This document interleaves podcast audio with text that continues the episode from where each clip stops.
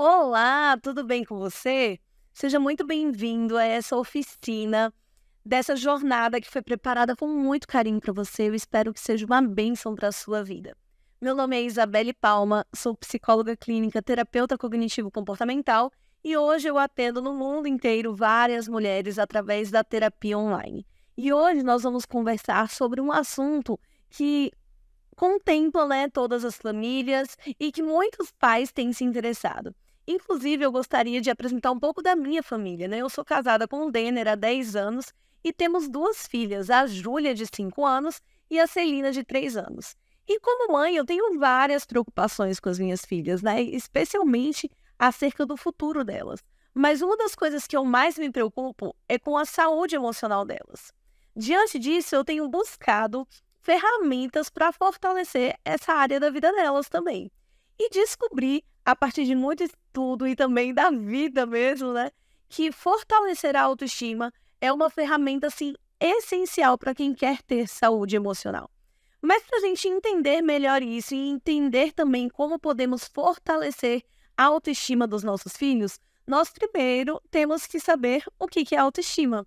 Até porque autoestima é uma palavra assim muito do senso comum já, né? Então a gente tem que entender o que, que de fato ela é. Bom, o que, é autoestima? Autoestima é a percepção que você tem sobre si mesmo, sobre as suas capacidades, sobre o seu valor, mas é também como você se relaciona consigo mesmo. E isso para mim é muito forte, que não é só como eu me vejo, mas também como eu me relaciono comigo mesmo. É, Walter Rizzo, em um dos seus livros, se eu não me engano, é o Apaixone-se por si mesmo, ele apresenta quatro aspectos, quatro pilares da autoestima. E eu gostaria de compartilhar com vocês um pouquinho até para a gente entender aí quais são os benefícios de uma, de uma autoestima fortalecida. O primeiro pilar é o pilar da autoimagem. Gosto, inclusive, de destacar que é apenas um pilar e não apenas a autoestima como um todo. Muitas vezes a gente olha para a autoestima como se fosse uma questão apenas, né, puramente ligada à imagem. E não é. A imagem é um dos pilares, é um dos fatores que constituem a nossa autoestima. E o auto reforço que é a capacidade que nós temos ou não, né, de nos reforçarmos, de nos um, de comemorar as nossas conquistas, de, enfim, de valorizarmos, né, cada uma das nossas vitórias. Temos também o autoconceito. O autoconceito é o todo, né? Como eu me vejo, é como eu me conceituo, como eu me apresento para o outro. É, um outro pilar é também o do, da autoeficácia, tá bom? A autoeficácia é como eu me sinto capaz, né? É o quão competente eu me sinto para fazer alguma coisa. É aquele senso de capacidade que a gente sente todas as vezes em que a gente se supera, em que a gente alcança algum objetivo. Isso também é algo fundamental, é algo que faz parte da nossa autoestima. Esses quatro pilares, eles fazem parte da nossa autoestima e muitas vezes, quando um deles está assim muito fragilizado, muito debilitado, ele acaba influenciando nos outros. E é por isso que a gente tem que estar tá mantendo sim um equilíbrio, de forma intencional, tentar aumentar e fortalecer todos esses pilares. Bom, a nossa autoestima ela é construída ao longo da vida.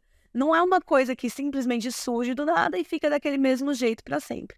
Não, é ao longo da nossa vida. É desde criança, né? Desde quando nós somos ali muito pequenos, a partir da criação que recebemos, a partir das relações que vamos estabelecendo ao longo da nossa vida, também de todas as experiências que vamos tendo, é, a nossa autoestima ela é construída a partir daí. Ela não é algo para ser conquistado, tá? Ela não está ali num pódio, né? E eu vou chegar lá e vou alcançar. Não, ela é algo para ser construído. Ou seja, ela pode ser alterada ou impactada, inclusive pelos eventos externos, pelos eventos ambientais, pelos nossos relacionamentos, por experiências negativas ou positivas. E eu gosto de destacar aqui que as ações intencionais têm um impacto muito grande sobre a nossa autoestima. Porque perceba, se eu posso criar, né, se eu posso moldar a minha autoestima ao longo da minha vida, por que não sermos intencionais e fazermos isso de forma positiva, de forma que ela se torne saudável e, consequentemente, nós também. Bom, o primeiro passo para nós fortalecermos a autoestima dos nossos filhos, agora que a gente já lembrou o que é autoestima, é primeiramente fortalecer a nossa autoestima. Para que isso, Isabelle? Primeiro, para que a gente se sinta bem, para que a gente se sinta feliz, né? Se eu sou uma mãe, se eu sou um pai feliz, se eu estou ali pleno emocionalmente, se eu estou satisfeito com quem eu sou, se eu me aceito apesar dos meus defeitos, das minhas limitações, provavelmente eu vou exercer o meu papel materno, meu papel paterno, que seja, da melhor forma possível. Também com prazer, também com alegria, me tratando com autocompaixão quando eu tiver um erro, um equívoco ali no meu maternar. Enfim, a autoestima ela me ajuda a ser uma mãe mais leve. Mas quando eu cuido da minha autoestima, eu também me torno um exemplo. E nesse caso, um bom exemplo para os meus filhos. Eu acho que a melhor forma da gente fortalecer, da gente ensinar para os nossos filhos que eles precisam ter uma autoestima saudável, elevada, é vivendo isso também na prática, né? Nós somos exemplo para eles o tempo todo, nós somos os modelos deles. E é por isso que é tão importante, primeiramente, a gente fortalecer a nossa autoestima. Mas há outras coisas que nós podemos fazer também para que, de forma intencional, nós estejamos fortalecendo a saúde emocional dos nossos filhos. Mas para isso a gente também tem que estar atento a alguns sinais, a coisas que eles revelam no dia a dia e que podem mostrar para a gente que, opa, tem alguma coisa errada aí. A gente precisa agir nesse momento, né? Eu posso fazer algo por eles? Será que devo nesse momento? Então, assim, preste atenção a esses sinais que as crianças geralmente dão quando estão com a autoestima fragilizada, para que você atue de forma assertiva e até mesmo busque uma ajuda profissional caso seja necessário. E o primeiro sinal que nós deveríamos estar atentos quanto pais é os sentimentos de ansiedade e isolamento. Uma pessoa que não se valoriza, nesse caso uma criança, um adolescente, né, que não encontra valor em si mesmo, provavelmente vai nutrir um, um sentimento de ansiedade e também vai se isolar das outras pessoas, né? É como se a gente não se sentisse digno, é como se a gente se sentisse um, um patinho, né? Fora do ninho, enfim, muito diferente, né? O tal do patinho feio. Enfim, tudo isso pode influenciar. Então, se seus filhos estão se isolando, estão também demonstrando muito sentimento, assim, muito forte de ansiedade, fique atento e talvez seja o momento de você começar de forma mais intencional, tentar ajudá-lo a fortalecer a autoestima dele. Um outra, uma outra coisa também, um outro sinal de que a autoestima está fragilizada dos nossos filhos, no caso, é a sensibilidade às críticas. Uma pessoa que tem uma autoestima muito baixa, né, que tem aquela sensação de alto valor muito baixo, muito fragilizado, ela não tem muito estômago para receber críticas, né? Até porque é muito difícil enxergar os nossos erros, as nossas falhas. Esse é o tipo de coisa que a gente tem mais facilidade de enxergar quando nós estamos bem com quem nós somos. E muitas pessoas não estão, e é por isso que tem essa dificuldade, essa baixa tolerância a críticas. Outra coisa é a dificuldade de expressar as próprias opiniões. E esse tipo de criança que não consegue expressar as próprias opiniões, as próprias necessidades, se torna aquele típico Maria vai com as outras, sabe? E isso é, a gente sabe que é extremamente prejudicial, até porque a criança ela passa a viver ou adolescente, no caso, a vida que não pertence a eles. Muitas vezes passa a viver, inclusive, contra os seus próprios princípios, os seus próprios valores, simplesmente para ser aceito, simplesmente porque não sabe se posicionar. E nós precisamos ajudar os nossos filhos a lidarem com essas habilidades, né? a fortalecer essa habilidade do posicionamento. Outro sinal também é que as crianças ou os adolescentes, os nossos filhos que têm uma baixa autoestima, é, uma baixa autoestima, eles tendem a desistir facilmente, desistir dos seus objetivos, desistir das suas lutas. E a gente sabe que não tem que ser assim, né? Até porque quando a gente desiste facilmente, aquele senso de autoeficácia que eu falei lá no início da, dessa oficina, ele não é elevado, ele não é nutrido, né? Porque a gente nunca vai superar a gente nunca vai alcançar algo e mais incapaz, consequentemente, eu irei me sentir. Então a gente tem sim que ajudar os nossos filhos a, enfim, né, a, a, a, não desistirem dos seus desafios. Enquanto eu falava aqui com vocês, eu fiquei até me recordando, né, que recentemente a minha filha mais velha de 5 anos, ela entrou na aula de piano e no início ela não queria fazer, justamente por conta da dificuldade com o novo, né? E ela não queria fazer, dava muito trabalho. E eu confesso que eu pensei em desistir, porque aquele cenário estava mais me deixando triste, estressada do que realizada. Mas eu resolvi tentar, né, dar um voto de confiança nela. Comecei a me assentar ao lado dela, estipulamos uma rotina de treino e ela foi tentando. E recentemente ela participou do seu primeiro recital, tocou mais de uma música e ficou muito feliz e realizada. Imagine se eu tivesse desistido atrás, né? Lá atrás, no início, quando estava meio estressante. Provavelmente ela não teria sentido essa sensação de conquista, que é tão maravilhosa, que é tão poderosa, que nos faz sentir tão capazes. Outro comportamento muito característico em filhos, em crianças que têm uma baixa autoestima, é o comportamento agressivo, né? Até porque uma pessoa que tem uma autoestima prejudicada, fragilizada, ela não sabe muitas vezes se posicionar, como falamos anteriormente, né? E aí a agressividade é uma forma meio que dela se impor, dela gritar, tipo assim, não, peraí, esse é o meu jeito, é isso que eu quero, justamente por não saber, né? Então, ou ela é passiva demais ou ela se torna agressiva. Há outras crianças, há outros adolescentes que podem apresentar, inclusive, um baixo rendimento escolar. Isso tem tudo a ver com o que já falamos né, em relação ao senso de autoeficácia, ao senso né, de valorização, a se sentir capaz de alcançar aquilo ou não, de ter uma boa nota ou não. É, enfim, a questão da comparação também com os colegas, tudo isso é muito presente. Isso acaba, o isolamento também, né, que já mencionamos, isso acaba é, aí prejudicando no rendimento escolar. Há também os comportamentos desviantes das normas, que é aquela típica criança ou adolescente que faz coisas para chamar a atenção, que faz o que é errado, que faz o que a família não aprova e eles sabem disso, mas meio assim para chamar a atenção. Mas isso é uma forma deles dizer assim: olha, tem alguma coisa errada comigo. Tem alguma coisa errada e eu preciso da sua ajuda. E é por isso que nós precisamos estar atentos a esses sinais, porque na verdade eles podem ser pedidos de ajuda. Mas agora que nós sabemos quais são os sinais principais aí é, de baixa autoestima em crianças e adolescentes, vamos prestar atenção também em dicas práticas que podem nos ajudar a ajudar os nossos filhos, né? Dicas práticas que podem se tornar intencionais no nosso dia, na nossa forma de nos relacionarmos com eles. E assim fortalecermos a autoestima deles. Lembrando que quando nós temos uma autoestima fortalecida, automaticamente nós vamos ter uma saúde emocional melhor, nós vamos ter mais inteligência emocional. A vida se torna mais leve quando eu me aceito como sou, quando eu aprendo a me valorizar, quando eu, me aprendo a, quando eu aprendo a me amar. Então vamos lá. 10 dicas práticas de como fortalecer a autoestima dos nossos filhos. E se você já passou por tudo que eu já falei, pode até esquecer, mas essas daqui é para você anotar. Então pega aí papel e caneta e vamos aí juntos entender o que, que a gente pode fazer é, para ajudar os nossos filhos nesse aspecto aí da vida, da saúde emocional deles. E o primeiro, a primeira dica que eu quero dar para você hoje é corrija seus filhos, mas corrija eles com afeto e com carinho. Muitas pessoas acham que não precisa de correção muitas vezes, né?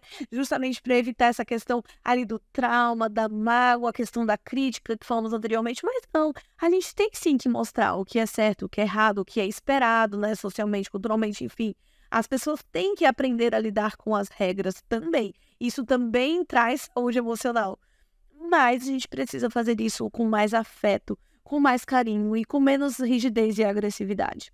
O afeto e o carinho são combustíveis aí fortíssimos, poderosos para a nossa saúde emocional. Uma outra dica que pode muito nos ajudar aí nessa missão é estimularmos a autonomia dos nossos filhos. Então estimule, estimule a autonomia dos seus filhos, dê a ele responsabilidades. Lembra da questão ali do, do sentimento de capacidade? Eu amo, gente, é um dos meus é, dos meus pilares favoritos. Até porque foi algo que eu mesma precisei é, vivenciar, construir, né? Enfim, evoluir na minha própria vida.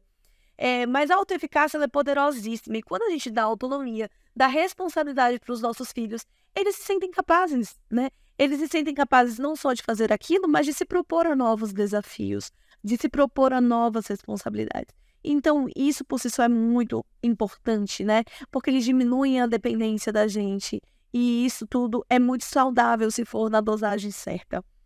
Bom, terceira dica prática. Já falamos das duas primeiras, vamos agora para a terceira, que é permita que eles socializem com pessoas diferentes.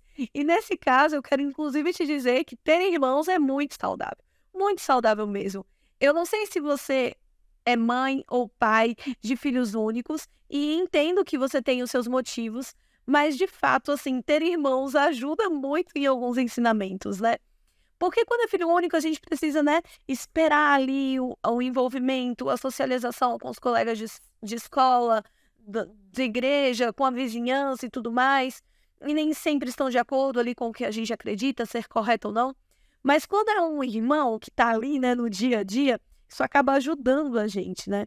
É, a comparação ela é muito frequente em pessoas que têm uma baixa autoestima. E quando desde cedo a gente aprende a lidar com as diferenças, a gente vai vendo que cada um é cada um. Portanto, não cabe muito esse, esse lance de comparação. Isso, na verdade, é uma forma de sermos muito injustos com a gente mesmo. Então, permitir que eles lidem com pessoas diferentes deles é, vai ajudar muito nessa construção da individualidade e também na valorização de si mesmo. Vá além de elogios óbvios, essa é a quarta dica que eu tenho para você hoje. Às vezes a gente pensa em elogiar os nossos filhos e falar, ai, você é lindo, né? Você é linda, você é inteligente. Mas vá além do óbvio, né? Se ele, por exemplo, guardou sem você esperar os brinquedos, elogie sobre isso. Se ele conseguiu dobrar ali a, a roupa de cama, elogie sobre isso, né? Pense também na questão da gentileza, enfim, de atributos mais profundos, né, e não tão superficiais. Enfim, a gente tem que fugir do óbvio, mas sempre mantendo também a sinceridade, porque eles sabem quando nós não somos sinceros. Lá em casa eu tenho o hábito de vez ou outra falar para minhas filhas palavras de afirmações. E eu lembro a elas o quanto elas são é, especiais, o quanto elas são inteligentes, o quanto elas são maravilhosas, o quanto elas são gentis, o quanto elas são amadas por mim, pelo Pai, por Deus, o quanto que elas são educadas, né? O quanto que elas são capazes, fortes. E essas palavras de afirmação vão aí encontrando morada nelas e com certeza soam no ouvido delas, na mente delas, em momentos muito importantes. A quinta dica é: valorize os esforços deles. Isso tem a ver lá com auto-reforço. É lógico que quando eu falo auto-reforço, eu falo sobre mim mesmo, né? Sobre valorizar as minhas próprias conquistas. Mas para que eu ensine meu filho a valorizar as conquistas deles, eu também tenho que fazer isso com eles, né? Então eu preciso é, mostrar ali que eu estou orgulhosa, né? Que eu vou valorizar, é o gratificar, de repente dar um presentinho, uma lembrancinha, um agrado quando eles conquistam algo que eles se esforçaram muito para conquistar. Eu lembro que meus pais tinham o hábito, assim, quando a gente terminava um livro, eles davam um presente que a gente gostava. Nada muito caro. Minha irmã, por exemplo, gostava muito de cantar, então ela ganhava sempre um CD novo a cada livro lido. Enfim, são formas que a gente pode arranjar de incentivá-los, de estimulá-los e de mostrar para eles o quanto estamos orgulhosos deles. A sexta dica é estabeleça limites. Né? A gente precisa dar autonomia mas a gente também precisa estabelecer limites. E crianças que crescem sem limites, adolescentes sem limites, eles vão desenvolver da fase adulta um negócio, um padrão mental chamado de é, limites prejudicados. Que é justamente aquela pessoa que não sabe se relacionar direito, que não sabe, é, enfim, se adaptar a um trabalho, enfim, que nada tá bom para ela. Por quê? Porque tudo tem que ser do jeito dela ela não aprendeu a lidar com limites. Então ela não tem noção disso. Então, ou ela é rígida ao extremo, ou ela é flexível ao extremo. E isso, lógico, impacta muito na nossa vida, especialmente na fase adulta. Impacta nas nossas relações, no nosso desempenho profissional e em muitas outras áreas da vida também. Os, a sétima dica prática seria ensine seu filho a lidar com frustrações. A gente precisa lembrar que quando a gente fala de quem nós somos, quando a gente exercita esse lance aí de autoconhecimento, a gente não descobre só coisas boas, não. A gente também descobre coisas, é, coisas ruins sobre a gente, né? Limitações, defeitos e outra. Ainda que nós sejamos bons em algo, é, nada confirma, né, que a gente vai ser, vai ter um 100% de aproveitamento naquilo, de que a gente vai sempre conquistar a vitória naquilo. Não, às vezes a gente pode perder, às vezes a gente pode não ir tão bem, às vezes uma falha, uma limitação minha vai acabar me prejudicando e a gente precisa lidar com o fato de que todos nós somos imperfeitos desde o início da nossa vida. Né? Porque não dá para ser perfeito, não dá para ser sempre poderoso, sempre conquistar tudo. Não, a gente também precisa lidar com as frustrações, mas há uma forma equilibrada de lidarmos com isso.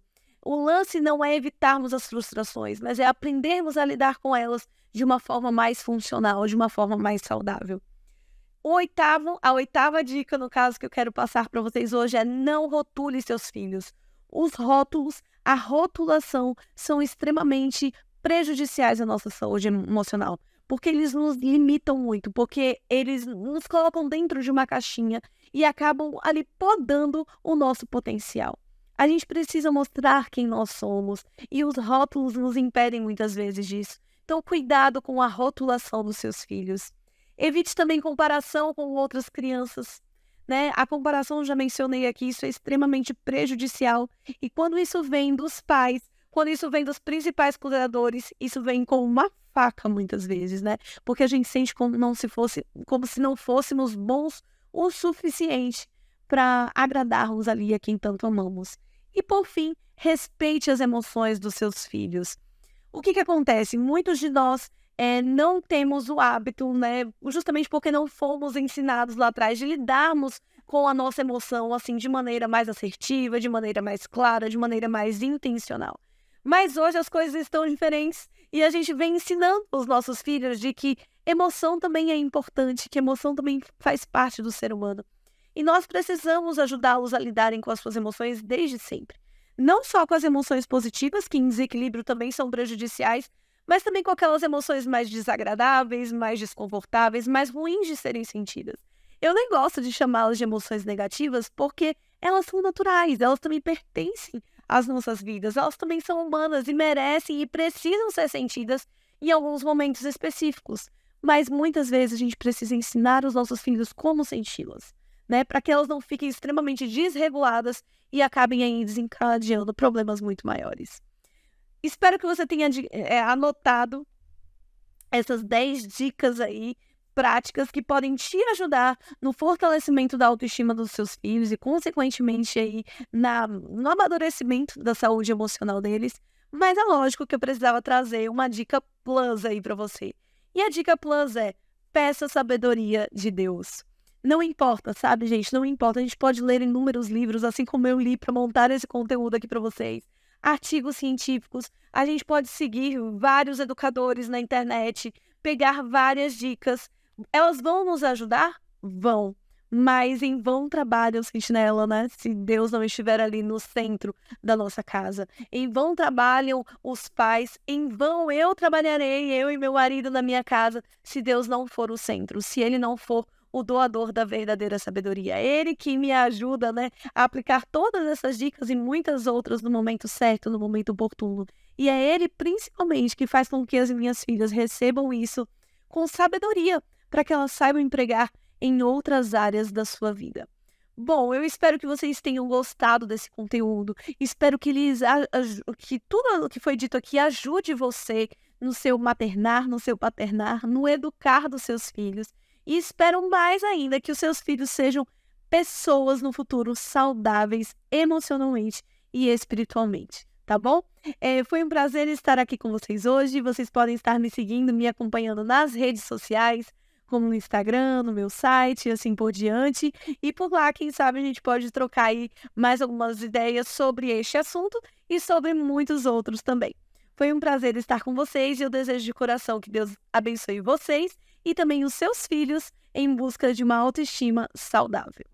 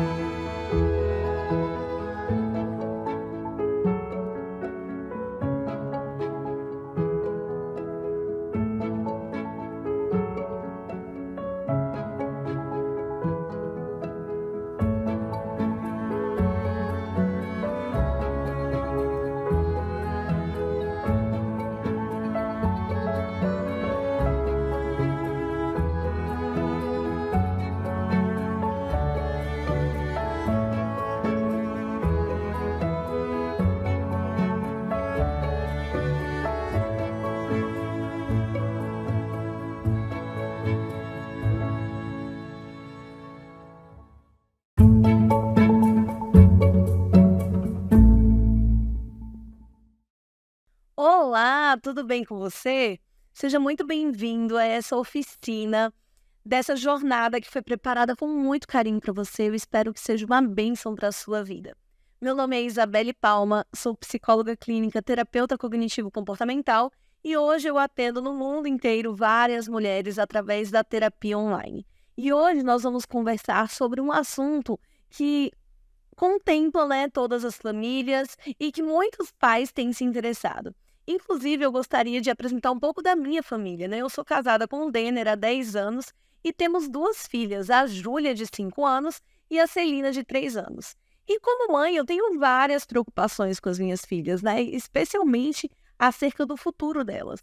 Mas uma das coisas que eu mais me preocupo é com a saúde emocional delas. Diante disso, eu tenho buscado ferramentas para fortalecer essa área da vida delas também. E descobri a partir de muito estudo e também da vida mesmo, né? Que fortalecer a autoestima é uma ferramenta, assim, essencial para quem quer ter saúde emocional. Mas para a gente entender melhor isso e entender também como podemos fortalecer a autoestima dos nossos filhos, nós primeiro temos que saber o que é autoestima. Até porque autoestima é uma palavra assim muito do senso comum já, né? Então a gente tem que entender o que, que de fato ela é. Bom, o que é autoestima? Autoestima é a percepção que você tem sobre si mesmo, sobre as suas capacidades, sobre o seu valor, mas é também como você se relaciona consigo mesmo. E isso para mim é muito forte, que não é só como eu me vejo, mas também como eu me relaciono comigo mesmo. É, Walter Rizzo, em um dos seus livros, se eu não me engano, é o Apaixone-se por Si Mesmo, ele apresenta quatro aspectos, quatro pilares da autoestima. E eu gostaria de compartilhar com vocês um pouquinho até para a gente entender aí quais são os benefícios de uma, de uma autoestima fortalecida. O primeiro pilar é o pilar da autoimagem. Gosto, inclusive, de destacar que é apenas um pilar e não apenas a autoestima como um todo. Muitas vezes a gente olha para a autoestima como se fosse uma questão apenas, né, puramente ligada à imagem. E não é. A imagem é um dos pilares, é um dos fatores que constituem a nossa autoestima. E o auto reforço que é a capacidade que nós temos ou não, né, de nos reforçarmos, de nos um, de comemorar as nossas conquistas, de, enfim, de valorizarmos, né, cada uma das nossas vitórias. Temos também o autoconceito. O autoconceito é o todo, né? Como eu me vejo, é como eu me conceituo, como eu me apresento para o outro. É, um outro pilar é também o do, da autoeficácia, tá bom? A autoeficácia é como eu me sinto capaz, né? É o quão competente eu me sinto para fazer alguma coisa. É aquele senso de capacidade que a gente sente todas as vezes em que a gente se supera, em que a gente alcança algum objetivo. Isso também é algo fundamental, é algo que faz parte da nossa autoestima. Esses quatro pilares, eles fazem parte da nossa autoestima e muitas vezes, quando um deles está assim muito fragilizado, muito debilitado, ele acaba influenciando nos outros. E é por isso que a gente tem que estar tá mantendo sim um equilíbrio, de forma intencional, tentar aumentar e fortalecer todos esses pilares. Bom, a nossa autoestima ela é construída ao longo da vida. Não é uma coisa que simplesmente surge do nada e fica daquele mesmo jeito para sempre. Não, é ao longo da nossa vida. É desde criança, né? Desde quando nós somos ali muito pequenos, a partir da criação que recebemos, a partir das relações que vamos estabelecendo ao longo da nossa vida, também de todas as experiências que vamos tendo, é, a nossa autoestima ela é construída a partir daí.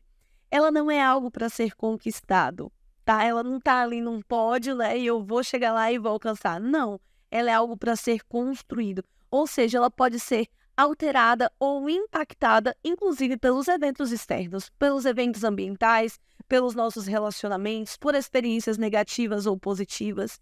E eu gosto de destacar aqui que as ações intencionais têm um impacto muito grande sobre a nossa autoestima.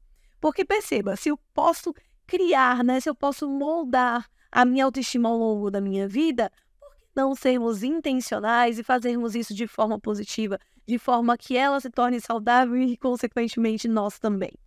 Bom, o primeiro passo para nós fortalecermos a autoestima dos nossos filhos, agora que a gente já lembrou o que é autoestima, é primeiramente fortalecer a nossa autoestima.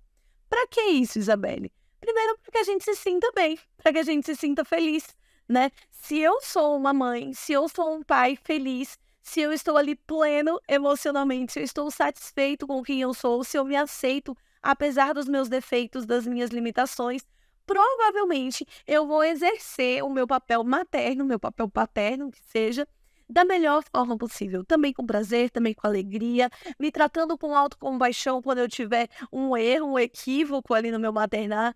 Enfim, a autoestima ela me ajuda a ser uma mãe mais leve. Mas quando eu cuido da minha autoestima, eu também me torno um exemplo. E nesse caso, um bom exemplo para os meus filhos. Eu acho que a melhor forma da gente fortalecer, da gente ensinar para os nossos filhos que eles precisam ter uma autoestima saudável, elevada, é vivendo isso também na prática, né? Nós somos exemplo para eles o tempo todo, nós somos os modelos deles. E é por isso que é tão importante, primeiramente, a gente fortalecer a nossa autoestima. Mas há outras coisas que nós podemos fazer também para que, de forma intencional, nós estejamos fortalecendo a saúde emocional dos nossos filhos. Mas para isso a gente também tem que estar atento a alguns sinais, a coisas que eles revelam no dia a dia e que podem mostrar para a gente que, opa, tem alguma coisa errada aí. A gente precisa agir nesse momento, né? Eu posso fazer algo por eles? Será que devo nesse momento? Então, assim, preste atenção a esses sinais que as crianças geralmente dão quando estão com a autoestima fragilizada, para que você atue de forma assertiva e até mesmo busque uma ajuda profissional caso seja necessário. E o primeiro sinal que nós deveríamos estar atentos quanto pais é os sentimentos de ansiedade e isolamento. Uma pessoa que não se valoriza, nesse caso uma criança, um adolescente, né, que não encontra valor em si mesmo, provavelmente vai nutrir um, um sentimento de ansiedade e também vai se isolar das outras pessoas, né? É como se a gente não se sentisse digno, é como se a gente se sentisse um, um patinho, né? Fora do ninho, enfim, muito diferente, né? O tal do patinho feio. Enfim, tudo isso pode influenciar. Então, se seus filhos estão se isolando, estão também demonstrando muito sentimento, assim, muito forte de ansiedade, fique atento e talvez seja o momento de você começar de forma mais intencional, tentar ajudá-lo a fortalecer a autoestima dele. Um outra, uma outra coisa também, um outro sinal de que a autoestima está fragilizada dos nossos filhos, no caso, é a sensibilidade às críticas. Uma pessoa que tem uma autoestima muito baixa, né, que tem aquela sensação de alto valor muito baixo, muito fragilizado, ela não tem muito estômago para receber críticas, né? Até porque é muito difícil enxergar os nossos erros, as nossas falhas. Esse é o tipo de coisa que a gente tem mais facilidade de enxergar quando nós estamos bem com quem nós somos. E muitas pessoas não estão, e é por isso que tem essa dificuldade, essa baixa tolerância a críticas. Outra coisa é a dificuldade de expressar as próprias opiniões. E esse tipo de criança que não consegue expressar as próprias opiniões, as próprias necessidades, se torna aquele típico Maria vai com as outras, sabe? E isso é, a gente sabe que é extremamente prejudicial, até porque a criança ela passa a viver ou adolescente, no caso, a vida que não pertence a eles. Muitas vezes passa a viver, inclusive, contra os seus próprios princípios, os seus próprios valores, simplesmente para ser aceito, simplesmente porque não sabe se posicionar. E nós precisamos ajudar os nossos filhos a lidarem com essas habilidades, né? a fortalecer essa habilidade do posicionamento. Outro sinal também é que as crianças ou os adolescentes, os nossos filhos que têm uma baixa autoestima, é, uma baixa autoestima, eles tendem a desistir facilmente, desistir dos seus objetivos, desistir das suas lutas. E a gente sabe que não tem que ser assim, né? Até porque quando a gente desiste facilmente, aquele senso de autoeficácia que eu falei lá no início da, dessa oficina, ele não é elevado, ele não é nutrido, né? Porque a gente nunca vai superar a gente nunca vai alcançar algo e mais incapaz, consequentemente, eu irei me sentir. Então a gente tem sim que ajudar os nossos filhos a, enfim, né, a, a, a, não desistirem dos seus desafios. Enquanto eu falava aqui com vocês, eu fiquei até me recordando, né, que recentemente a minha filha mais velha de 5 anos, ela entrou na aula de piano e no início ela não queria fazer, justamente por conta da dificuldade com o novo, né? E ela não queria fazer, dava muito trabalho. E eu confesso que eu pensei em desistir, porque aquele cenário estava mais me deixando triste, estressada do que realizada. Mas eu resolvi tentar, né, dar um voto de confiança nela. Comecei a me assentar ao lado dela, estipulamos uma rotina de treino e ela foi tentando. E recentemente ela participou do seu primeiro recital, tocou mais de uma música e ficou muito feliz e realizada. Imagine se eu tivesse desistido atrás, né? Lá atrás, no início, quando estava meio estressante. Provavelmente ela não teria sentido essa sensação de conquista, que é tão maravilhosa, que é tão poderosa, que nos faz sentir tão capazes. Outro comportamento muito característico em filhos, em crianças que têm uma baixa autoestima, é o comportamento agressivo, né? Até porque uma pessoa que tem uma autoestima prejudicada, fragilizada, ela não sabe muitas vezes se posicionar, como falamos anteriormente, né? E aí a agressividade é uma forma meio que dela se impor, dela gritar, tipo assim, não, peraí, esse é o meu jeito, é isso que eu quero, justamente por não saber, né? Então, ou ela é passiva demais ou ela se torna agressiva. Há outras crianças, há outros adolescentes que podem apresentar, inclusive, um baixo rendimento escolar. Isso tem tudo a ver com o que já falamos né, em relação ao senso de autoeficácia, ao senso né, de valorização, a se sentir capaz de alcançar aquilo ou não, de ter uma boa nota ou não. É, enfim, a questão da comparação também com os colegas, tudo isso é muito presente. Isso acaba, o isolamento também, né, que já mencionamos, isso acaba é, aí prejudicando no rendimento escolar. Há também os comportamentos desviantes das normas, que é aquela típica criança ou adolescente que faz coisas para chamar a atenção, que faz o que é errado, que faz o que a família não aprova e eles sabem disso, mas meio assim para chamar a atenção. Mas isso é uma forma deles dizer assim: olha, tem alguma coisa errada comigo. Tem alguma coisa errada e eu preciso da sua ajuda. E é por isso que nós precisamos estar atentos a esses sinais, porque na verdade eles podem ser pedidos de ajuda.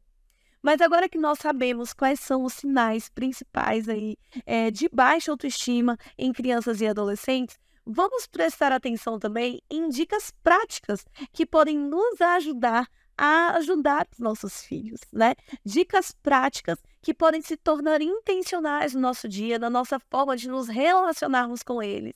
E assim fortalecermos a autoestima deles. Lembrando que quando nós temos uma autoestima fortalecida, automaticamente nós vamos ter uma saúde emocional melhor, nós vamos ter mais inteligência emocional. A vida se torna mais leve quando eu me aceito como sou, quando eu aprendo a me valorizar, quando eu, me aprendo a, quando eu aprendo a me amar. Então vamos lá. 10 dicas práticas de como fortalecer a autoestima dos nossos filhos. E se você já passou por tudo que eu já falei, pode até esquecer, mas essas daqui é para você anotar. Então pega aí papel e caneta e vamos aí juntos entender o que, que a gente pode fazer é, para ajudar os nossos filhos nesse aspecto aí da vida, da saúde emocional deles. E o primeiro, a primeira dica que eu quero dar para você hoje é corrija seus filhos, mas corrija eles com afeto e com carinho. Muitas pessoas acham que não precisa de correção muitas vezes, né? justamente para evitar essa questão ali do trauma, da mágoa, a questão da crítica que falamos anteriormente, mas não, a gente tem sim que mostrar o que é certo, o que é errado, o que é esperado, né, socialmente, culturalmente, enfim. As pessoas têm que aprender a lidar com as regras também. Isso também traz saúde emocional.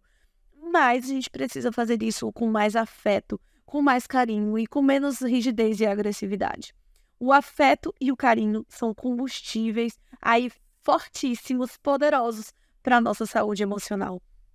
Uma outra dica que pode muito nos ajudar aí nessa missão é estimularmos a autonomia dos nossos filhos. Então estimule, estimule a autonomia dos seus filhos, dê a ele responsabilidades.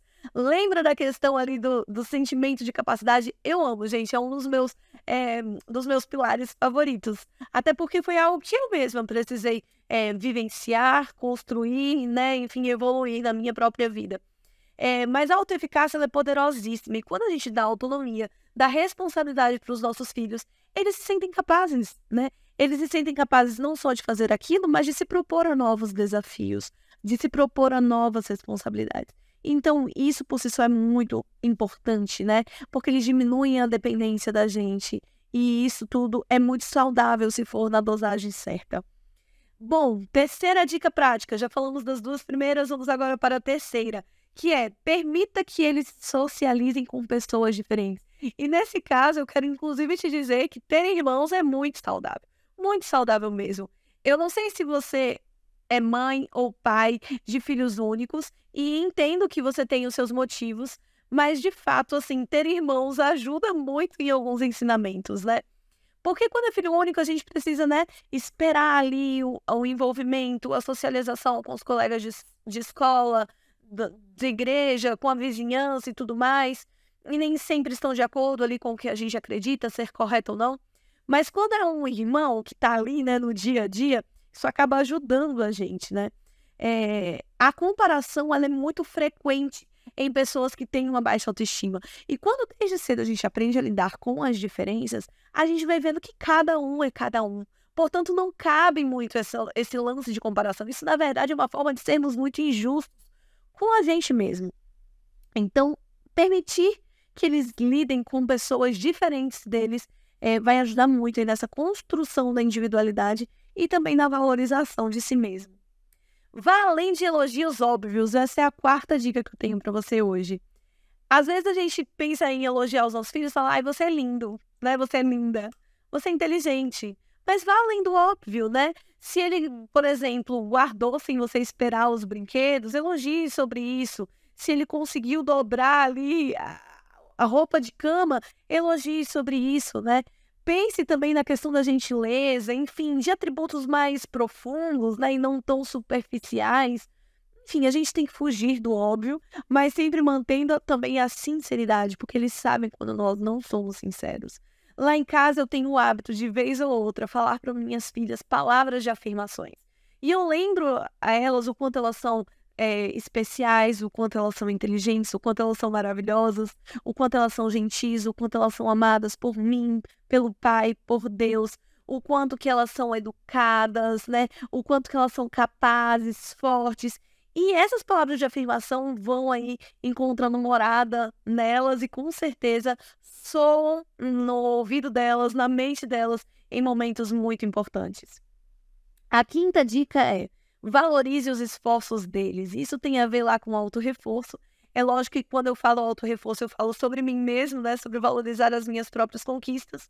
Mas para que eu ensine meu filho a valorizar as conquistas deles, eu também tenho que fazer isso com eles, né? Então eu preciso é, mostrar ali que eu estou orgulhosa, né? Que eu vou valorizar, é o gratificar, de repente dar um presentinho, uma lembrancinha, um agrado quando eles conquistam algo que eles se esforçaram muito para conquistar.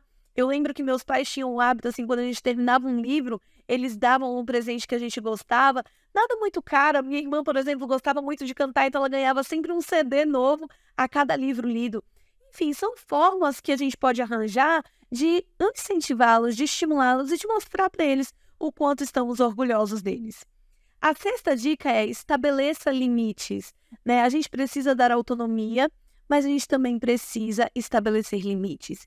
E crianças que crescem sem limites, adolescentes sem limites, eles vão desenvolver da fase adulta um negócio, um padrão mental chamado de é, limites prejudicados. Que é justamente aquela pessoa que não sabe se relacionar direito, que não sabe, é, enfim, se adaptar a um trabalho, enfim, que nada tá bom para ela. Por quê? Porque tudo tem que ser do jeito dela ela não aprendeu a lidar com limites. Então ela não tem noção disso. Então, ou ela é rígida ao extremo, ou ela é flexível ao extremo. E isso, lógico, impacta muito na nossa vida, especialmente na fase adulta. Impacta nas nossas relações, no nosso desempenho profissional e em muitas outras áreas da vida também. Os, a sétima dica prática seria ensine seu filho a lidar com frustrações. A gente precisa lembrar que quando a gente fala de quem nós somos, quando a gente exercita esse lance aí de autoconhecimento, a gente não descobre só coisas boas, não. A gente também descobre coisas, é, coisas ruins sobre a gente, né? Limitações, defeitos e outra. Ainda que nós sejamos bons em algo, é, nada confirma, né, que a gente vai ser, vai ter um 100% de aproveitamento naquilo, de que a gente vai sempre conquistar a vitória naquilo. Não, às vezes a gente pode perder, às vezes a gente pode não ir tão bem, às vezes uma falha, uma limitação minha vai acabar me prejudicando e a gente precisa lidar com o fato de que todos nós somos imperfeitos desde o início da nossa vida. Né? Porque não dá para ser perfeito, não dá para ser sempre poderoso, sempre conquistar tudo. Não, a gente também precisa lidar com as frustrações, mas há uma forma equilibrada de lidarmos com isso. O lance não é evitarmos as frustrações, mas é aprendermos a lidar com elas de uma forma mais funcional, de uma forma mais saudável. O oitavo, a oitava dica, no caso, que eu quero passar para vocês hoje é não rotule seus filhos. Os rótulos, a rotulação são extremamente prejudiciais à nossa saúde emocional, porque eles nos limitam muito, porque eles nos colocam dentro de uma caixinha e acabam ali podando o nosso potencial. A gente precisa mostrar quem nós somos e os rótulos nos impedem muitas vezes disso. Então, cuidado com a rotulação dos seus filhos. Evite também comparação com outras crianças. Né? A comparação, já mencionei aqui, isso é extremamente prejudicial. E quando isso vem dos pais, quando isso vem dos principais cuidadores, isso vem com uma faca muitas vezes, né? Porque a gente sente como não se fosse, como se não fôssemos bons o suficiente para agradarmos ali a quem tanto amamos. E por fim, respeite as emoções dos seus filhos. O que, que acontece? Muitos de nós é, não temos o hábito, né? Justamente porque não fomos ensinados lá atrás de lidarmos com a nossa emoção assim de maneira mais assertiva, de maneira mais clara, de maneira mais intencional. Mas hoje as coisas estão diferentes e a gente vem ensinando os nossos filhos de que emoção também é importante, que emoção também faz parte do ser humano. E nós precisamos ajudá-los a lidarem com as suas emoções desde sempre. Não só com as emoções positivas, que em desequilíbrio também são prejudiciais, mas também com aquelas emoções mais desagradáveis, mais desconfortáveis, mais ruins de serem sentidas.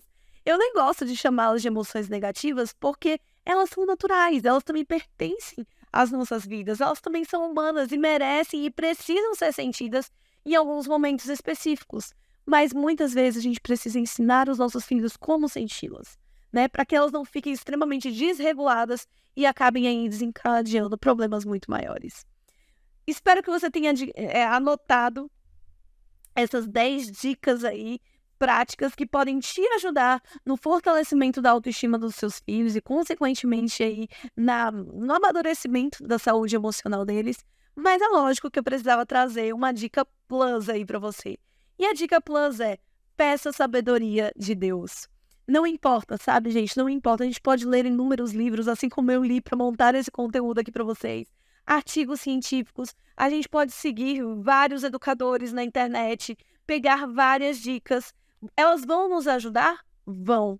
Mas em vão trabalha o sentinela, né? Se Deus não estiver ali no centro da nossa casa. Em vão trabalham os pais. Em vão eu trabalharei, eu e meu marido na minha casa, se Deus não for o centro. Se ele não for o doador da verdadeira sabedoria. Ele que me ajuda né, a aplicar todas essas dicas e muitas outras no momento certo, no momento oportuno.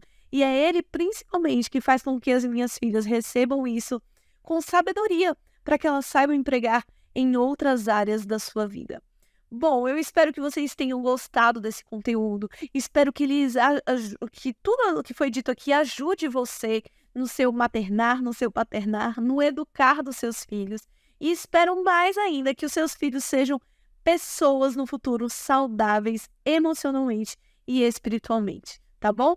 É, foi um prazer estar aqui com vocês hoje. Vocês podem estar me seguindo, me acompanhando nas redes sociais como no Instagram, no meu site e assim por diante. E por lá, quem sabe, a gente pode trocar aí mais algumas ideias sobre este assunto e sobre muitos outros também. Foi um prazer estar com vocês e eu desejo de coração que Deus abençoe vocês e também os seus filhos em busca de uma autoestima saudável.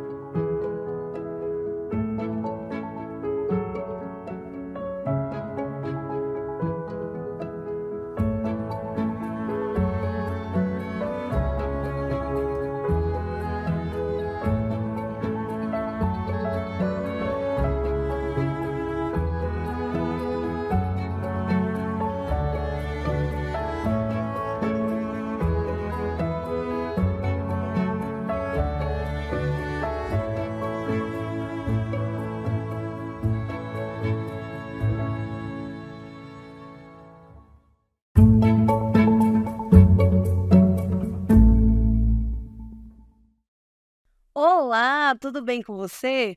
Seja muito bem-vindo a essa oficina dessa jornada que foi preparada com muito carinho para você. Eu espero que seja uma bênção para a sua vida. Meu nome é Isabelle Palma, sou psicóloga clínica, terapeuta cognitivo-comportamental e hoje eu atendo no mundo inteiro várias mulheres através da terapia online. E hoje nós vamos conversar sobre um assunto que contempla né, todas as famílias e que muitos pais têm se interessado. Inclusive, eu gostaria de apresentar um pouco da minha família. Né? Eu sou casada com o Denner há 10 anos e temos duas filhas, a Júlia, de 5 anos, e a Celina, de 3 anos. E como mãe, eu tenho várias preocupações com as minhas filhas, né? especialmente acerca do futuro delas. Mas uma das coisas que eu mais me preocupo é com a saúde emocional delas. Diante disso, eu tenho buscado ferramentas para fortalecer essa área da vida delas também. E descobri a partir de muito estudo e também da vida mesmo, né? Que fortalecer a autoestima é uma ferramenta, assim, essencial para quem quer ter saúde emocional. Mas para a gente entender melhor isso e entender também como podemos fortalecer a autoestima dos nossos filhos, nós primeiro temos que saber o que é autoestima. Até porque autoestima é uma palavra assim muito do senso comum já, né? Então a gente tem que entender o que, que de fato ela é. Bom, o que é autoestima? Autoestima é a percepção que você tem sobre si mesmo, sobre as suas capacidades, sobre o seu valor, mas é também como você se relaciona consigo mesmo. E isso para mim é muito forte, que não é só como eu me vejo, mas também como eu me relaciono comigo mesmo. É, Walter Rizzo, em um dos seus livros, se eu não me engano, é o Apaixone-se por Si Mesmo, ele apresenta quatro aspectos, quatro pilares da autoestima. E eu gostaria de compartilhar com vocês um pouquinho até para a gente entender aí quais são os benefícios de uma, de uma autoestima fortalecida. O primeiro pilar é o pilar da autoimagem. Gosto, inclusive, de destacar que é apenas um pilar e não apenas a autoestima como um todo. Muitas vezes a gente olha para a autoestima como se fosse uma questão apenas, né, puramente ligada à imagem. E não é. A imagem é um dos pilares, é um dos fatores que constituem a nossa autoestima. E o auto reforço que é a capacidade que nós temos ou não, né, de nos reforçarmos, de nos um, de comemorar as nossas conquistas, de, enfim, de valorizarmos, né, cada uma das nossas vitórias. Temos também o autoconceito. O autoconceito é o todo, né? Como eu me vejo, é como eu me conceituo, como eu me apresento para o outro. É, um outro pilar é também o do, da autoeficácia, tá bom? A autoeficácia é como eu me sinto capaz, né? É o quão competente eu me sinto para fazer alguma coisa. É aquele senso de capacidade que a gente sente todas as vezes em que a gente se supera, em que a gente alcança algum objetivo. Isso também é algo fundamental, é algo que faz parte da nossa autoestima. Esses quatro pilares, eles fazem parte da nossa autoestima e muitas vezes, quando um deles está assim muito fragilizado, muito debilitado, ele acaba influenciando nos outros. E é por isso que a gente tem que estar tá mantendo sim um equilíbrio, de forma intencional tentar aumentar e fortalecer todos esses pilares. Bom, a nossa autoestima, ela é construída ao longo da vida. Não é uma coisa que simplesmente surge do nada e fica daquele mesmo jeito para sempre. Não, é ao longo da nossa vida. É desde criança, né? Desde quando nós somos ali muito pequenos, a partir da criação que recebemos, a partir das relações que vamos estabelecendo ao longo da nossa vida, também de todas as experiências que vamos tendo, é, a nossa autoestima ela é construída a partir daí. Ela não é algo para ser conquistado, tá? Ela não está ali num pódio, né? E eu vou chegar lá e vou alcançar. Não, ela é algo para ser construído. Ou seja, ela pode ser alterada ou impactada, inclusive pelos eventos externos, pelos eventos ambientais, pelos nossos relacionamentos, por experiências negativas ou positivas. E eu gosto de destacar aqui que as ações intencionais têm um impacto muito grande sobre a nossa autoestima. Porque perceba, se eu posso criar, né, se eu posso moldar a minha autoestima ao longo da minha vida, por que não sermos intencionais e fazermos isso de forma positiva, de forma que ela se torne saudável e, consequentemente, nós também. Bom, o primeiro passo para nós fortalecermos a autoestima dos nossos filhos, agora que a gente já lembrou o que é autoestima, é primeiramente fortalecer a nossa autoestima. Para que isso, Isabelle? Primeiro, para que a gente se sinta bem, para que a gente se sinta feliz, né? Se eu sou uma mãe, se eu sou um pai feliz, se eu estou ali pleno emocionalmente, se eu estou satisfeito com quem eu sou, se eu me aceito apesar dos meus defeitos, das minhas limitações, provavelmente eu vou exercer o meu papel materno, meu papel paterno, que seja, da melhor forma possível. Também com prazer, também com alegria, me tratando com autocompaixão quando eu tiver um erro, um equívoco ali no meu maternar. Enfim, a autoestima ela me ajuda a ser uma mãe mais leve. Mas quando eu cuido da minha autoestima, eu também me torno um exemplo. E nesse caso, um bom exemplo para os meus filhos. Eu acho que a melhor forma da gente fortalecer, da gente ensinar para os nossos filhos que eles precisam ter uma autoestima saudável, elevada, é vivendo isso também na prática, né? Nós somos exemplo para eles o tempo todo, nós somos os modelos deles. E é por isso que é tão importante, primeiramente, a gente fortalecer a nossa autoestima. Mas há outras coisas que nós podemos fazer também para que, de forma intencional, nós estejamos fortalecendo a saúde emocional dos nossos filhos. Mas para isso a gente também tem que estar atento a alguns sinais, a coisas que eles revelam no dia a dia e que podem mostrar para a gente que, opa, tem alguma coisa errada aí. A gente precisa agir nesse momento, né? Eu posso fazer algo por eles? Será que devo nesse momento? Então, assim, preste atenção a esses sinais que as crianças geralmente dão quando estão com a autoestima fragilizada, para que você atue de forma assertiva e até mesmo busque uma ajuda profissional caso seja necessário.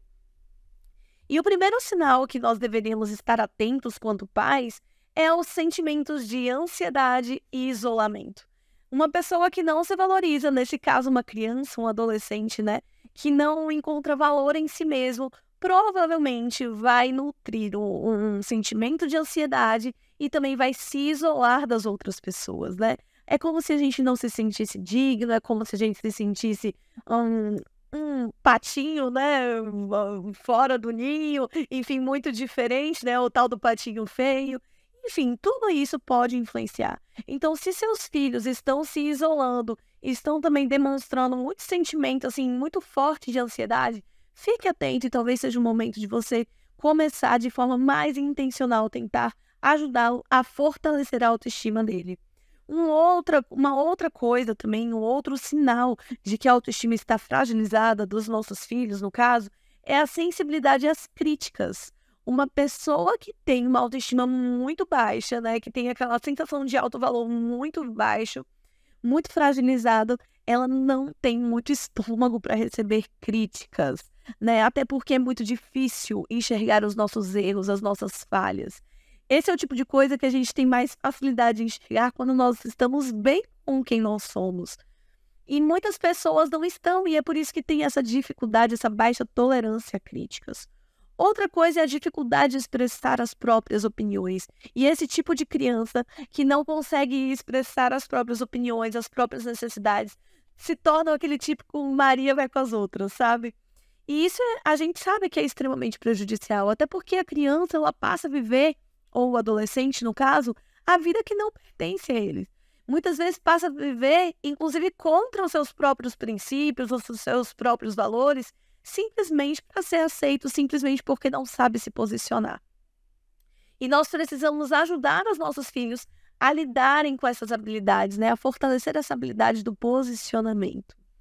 Outro sinal também é que as crianças ou os adolescentes, os nossos filhos que têm uma baixa autoestima, é, uma baixa autoestima, eles tendem a desistir facilmente, desistir dos seus objetivos, desistir das suas lutas. E a gente sabe que não tem que ser assim, né? Até porque quando a gente desiste facilmente, aquele senso de autoeficácia que eu falei lá no início da, dessa oficina, ele não é elevado, ele não é nutrido, né? Porque a gente nunca vai superar a gente nunca vai alcançar algo e mais incapaz, consequentemente, eu irei me sentir. Então a gente tem sim que ajudar os nossos filhos a, enfim, né, a, a, a, não desistirem dos seus desafios. Enquanto eu falava aqui com vocês, eu fiquei até me recordando, né, que recentemente a minha filha mais velha de 5 anos, ela entrou na aula de piano e no início ela não queria fazer, justamente por conta da dificuldade com o novo, né? E ela não queria fazer, dava muito trabalho. E eu confesso que eu pensei em desistir, porque aquele cenário estava mais me deixando triste, estressada do que realizada. Mas eu resolvi tentar, né, dar um voto de confiança nela. Comecei a me assentar ao lado dela, estipulamos uma rotina de treino e ela foi tentando. E recentemente ela participou do seu primeiro recital, tocou mais de uma música e ficou muito feliz e realizada. Imagine se eu tivesse desistido atrás, né? Lá atrás, no início, quando estava meio estressante. Provavelmente ela não teria sentido essa sensação de conquista, que é tão maravilhosa, que é tão poderosa, que nos faz sentir tão capazes. Outro comportamento muito característico em filhos, em crianças que têm uma baixa autoestima, é o comportamento agressivo, né? Até porque uma pessoa que tem uma autoestima prejudicada, fragilizada, ela não sabe muitas vezes se posicionar, como falamos anteriormente, né? E aí a agressividade é uma forma meio que dela se impor, dela gritar, tipo assim, não, peraí, esse é o meu jeito, é isso que eu quero, justamente por não saber, né? Então, ou ela é passiva demais ou ela se torna agressiva. Há outras crianças, há outros adolescentes que podem apresentar, inclusive, um baixo rendimento escolar. Isso tem tudo a ver com o que já falamos né, em relação ao senso de autoeficácia, ao senso né, de valorização, a se sentir capaz de alcançar aquilo ou não, de ter uma boa nota ou não. É, enfim, a questão da comparação também com os colegas, tudo isso é muito presente. Isso acaba, o isolamento também, né, que já mencionamos, isso acaba é, aí prejudicando no rendimento escolar. Há também os comportamentos desviantes das normas, que é aquela típica criança ou adolescente que faz coisas para chamar a atenção, que faz o que é errado, que faz o que a família não aprova e eles sabem disso, mas meio assim para chamar a atenção. Mas isso é uma forma deles dizer assim: olha, tem alguma coisa errada comigo. Tem alguma coisa errada e eu preciso da sua ajuda.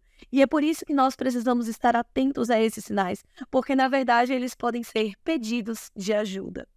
Mas agora que nós sabemos quais são os sinais principais aí é, de baixa autoestima em crianças e adolescentes, vamos prestar atenção também em dicas práticas que podem nos ajudar a ajudar os nossos filhos, né? Dicas práticas que podem se tornar intencionais no nosso dia, na nossa forma de nos relacionarmos com eles.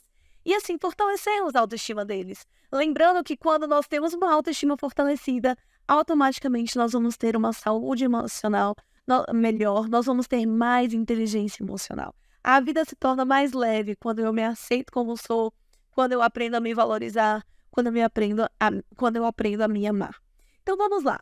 10 dicas práticas de como fortalecer a autoestima dos nossos filhos. E se você já passou por tudo que eu já falei, pode até esquecer, mas essas daqui é para você anotar. Então pega aí papel e caneta e vamos aí juntos entender o que, que a gente pode fazer é, para ajudar os nossos filhos nesse aspecto aí da vida, da saúde emocional deles. E o primeiro, a primeira dica que eu quero dar para você hoje é corrija seus filhos, mas corrija eles com afeto e com carinho. Muitas pessoas acham que não precisa de correção muitas vezes, né?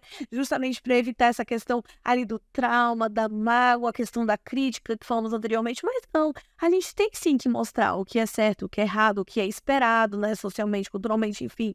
As pessoas têm que aprender a lidar com as regras também. Isso também traz saúde emocional.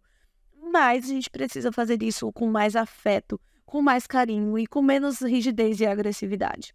O afeto e o carinho são combustíveis aí fortíssimos, poderosos para a nossa saúde emocional. Uma outra dica que pode muito nos ajudar aí nessa missão é estimularmos a autonomia dos nossos filhos. Então estimule, estimule a autonomia dos seus filhos, dê a ele responsabilidades. Lembra da questão ali do, do sentimento de capacidade? Eu amo, gente, é um dos meus é, dos meus pilares favoritos. Até porque foi algo que eu mesma precisei é, vivenciar, construir, né? Enfim, evoluir na minha própria vida. É, mas a autoeficácia é poderosíssima. E quando a gente dá autonomia, dá responsabilidade para os nossos filhos, eles se sentem capazes, né? Eles se sentem capazes não só de fazer aquilo, mas de se propor a novos desafios, de se propor a novas responsabilidades. Então, isso por si só é muito importante, né? Porque eles diminuem a dependência da gente. E isso tudo é muito saudável se for na dosagem certa. Bom, terceira dica prática. Já falamos das duas primeiras, vamos agora para a terceira, que é permita que eles socializem com pessoas diferentes. E nesse caso, eu quero inclusive te dizer que ter irmãos é muito saudável, muito saudável mesmo. Eu não sei se você é mãe ou pai de filhos únicos e entendo que você tem os seus motivos, mas de fato, assim, ter irmãos ajuda muito em alguns ensinamentos, né? Porque quando é filho único, a gente precisa, né, esperar ali o, o envolvimento, a socialização com os colegas de, de escola, de igreja, com a vizinhança e tudo mais. E nem sempre estão de acordo ali com o que a gente acredita ser correto ou não. Mas quando é um irmão que está ali, né, no dia a dia, isso acaba ajudando a gente, né? É, a comparação ela é muito frequente em pessoas que têm uma baixa autoestima. E quando desde cedo a gente aprende a lidar com as diferenças, a gente vai vendo que cada um é cada um. Portanto, não cabe muito essa, esse lance de comparação. Isso, na verdade, é uma forma de sermos muito injustos com a gente mesmo.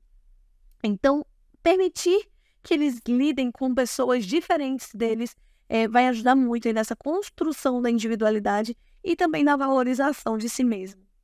Vá além de elogios óbvios, essa é a quarta dica que eu tenho para você hoje.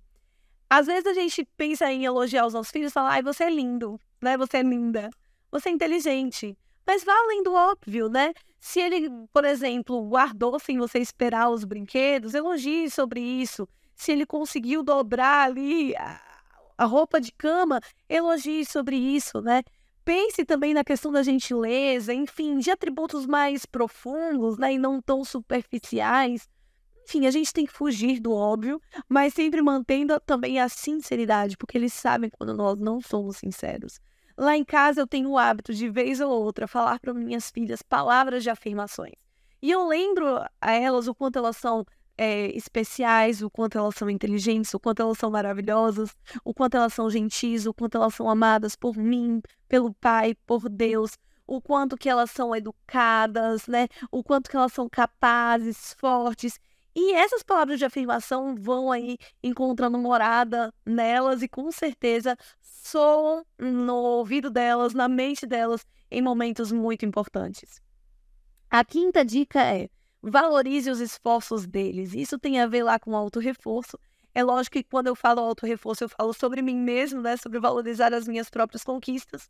Mas para que eu ensine meu filho a valorizar as conquistas deles, eu também tenho que fazer isso com eles, né? Então eu preciso é, mostrar ali que eu estou orgulhosa, né? Que eu vou valorizar, é o gratificar, de repente dar um presentinho, uma lembrancinha, um agrado quando eles conquistam algo que eles se esforçaram muito para conquistar.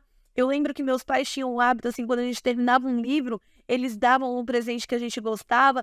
Nada muito caro. Minha irmã, por exemplo, gostava muito de cantar, então ela ganhava sempre um CD novo a cada livro lido.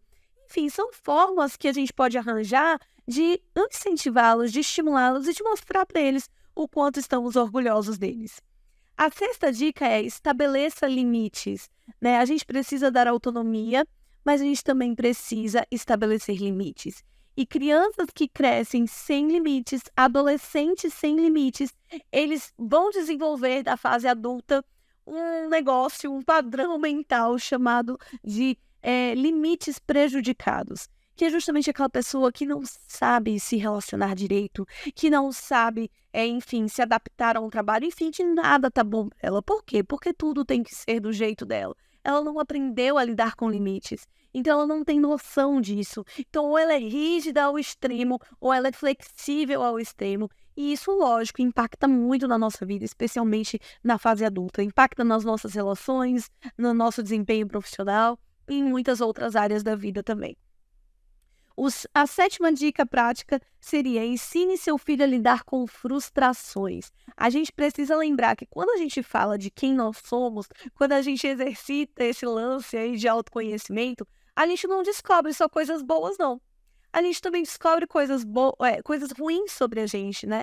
Limitações, defeitos e outra. Ainda que nós sejamos bons em algo, é, nada confirma, né, que a gente vai ser, vai ter um 100% de aproveitamento naquilo, de que a gente vai sempre conquistar a vitória naquilo. Não, às vezes a gente pode perder, às vezes a gente pode não ir tão bem, às vezes uma falha, uma limitação minha vai acabar me prejudicando e a gente precisa lidar com o fato de que todos nós somos imperfeitos desde o início da nossa vida. Né? Porque não dá para ser perfeito, não dá para ser sempre poderoso, sempre conquistar tudo. Não, a gente também precisa lidar com as frustrações, mas há uma forma equilibrada de lidarmos com isso. O lance não é evitarmos as frustrações, mas é aprendermos a lidar com elas de uma forma mais funcional, de uma forma mais saudável. O oitavo, a oitava dica, no caso, que eu quero passar para vocês hoje é não rotule seus filhos. Os rótulos, a rotulação são extremamente prejudiciais à nossa saúde emocional, porque eles nos limitam muito, porque eles nos colocam dentro de uma caixinha e acabam ali podando o nosso potencial. A gente precisa mostrar quem nós somos e os rótulos nos impedem muitas vezes disso. Então, cuidado com a rotulação dos seus filhos. Evite também comparação com outras crianças. Né? A comparação, já mencionei aqui, isso é extremamente prejudicial. E quando isso vem dos pais, quando isso vem dos principais cuidadores, isso vem com uma faca muitas vezes, né? Porque a gente sente como não se fosse, como se não fôssemos bons o suficiente para agradarmos ali a quem tanto amamos. E por fim, respeite as emoções dos seus filhos. O que, que acontece? Muitos de nós é, não temos o hábito, né? Justamente porque não fomos ensinados lá atrás de lidarmos com a nossa emoção assim de maneira mais assertiva, de maneira mais clara, de maneira mais intencional. Mas hoje as coisas estão diferentes e a gente vem ensinando os nossos filhos de que emoção também é importante, que emoção também faz parte do ser humano. E nós precisamos ajudá-los a lidarem com as suas emoções desde sempre. Não só com as emoções positivas, que em desequilíbrio também são prejudiciais, mas também com aquelas emoções mais desagradáveis, mais desconfortáveis, mais ruins de serem sentidas. Eu nem gosto de chamá-las de emoções negativas porque elas são naturais, elas também pertencem as nossas vidas. Elas também são humanas e merecem e precisam ser sentidas em alguns momentos específicos. Mas muitas vezes a gente precisa ensinar os nossos filhos como senti-las, né? Para que elas não fiquem extremamente desreguladas e acabem aí desencadeando problemas muito maiores. Espero que você tenha é, anotado essas 10 dicas aí práticas que podem te ajudar no fortalecimento da autoestima dos seus filhos e, consequentemente, aí, na, no amadurecimento da saúde emocional deles. Mas é lógico que eu precisava trazer uma dica plus aí para você. E a dica plus é: peça sabedoria de Deus. Não importa, sabe, gente? Não importa. A gente pode ler inúmeros livros, assim como eu li para montar esse conteúdo aqui para vocês. Artigos científicos. A gente pode seguir vários educadores na internet, pegar várias dicas elas vão nos ajudar? Vão. Mas em vão trabalha o sentinela, né? Se Deus não estiver ali no centro da nossa casa. Em vão trabalham os pais. Em vão eu trabalharei, eu e meu marido na minha casa, se Deus não for o centro. Se ele não for o doador da verdadeira sabedoria. Ele que me ajuda né, a aplicar todas essas dicas e muitas outras no momento certo, no momento oportuno. E é ele, principalmente, que faz com que as minhas filhas recebam isso com sabedoria, para que elas saibam empregar em outras áreas da sua vida. Bom, eu espero que vocês tenham gostado desse conteúdo. Espero que que tudo o que foi dito aqui ajude você no seu maternar, no seu paternar, no educar dos seus filhos. E espero mais ainda que os seus filhos sejam pessoas no futuro saudáveis emocionalmente e espiritualmente, tá bom? É, foi um prazer estar aqui com vocês hoje. Vocês podem estar me seguindo, me acompanhando nas redes sociais como no Instagram, no meu site e assim por diante. E por lá, quem sabe, a gente pode trocar aí mais algumas ideias sobre este assunto e sobre muitos outros também. Foi um prazer estar com vocês e eu desejo de coração que Deus abençoe vocês e também os seus filhos em busca de uma autoestima saudável.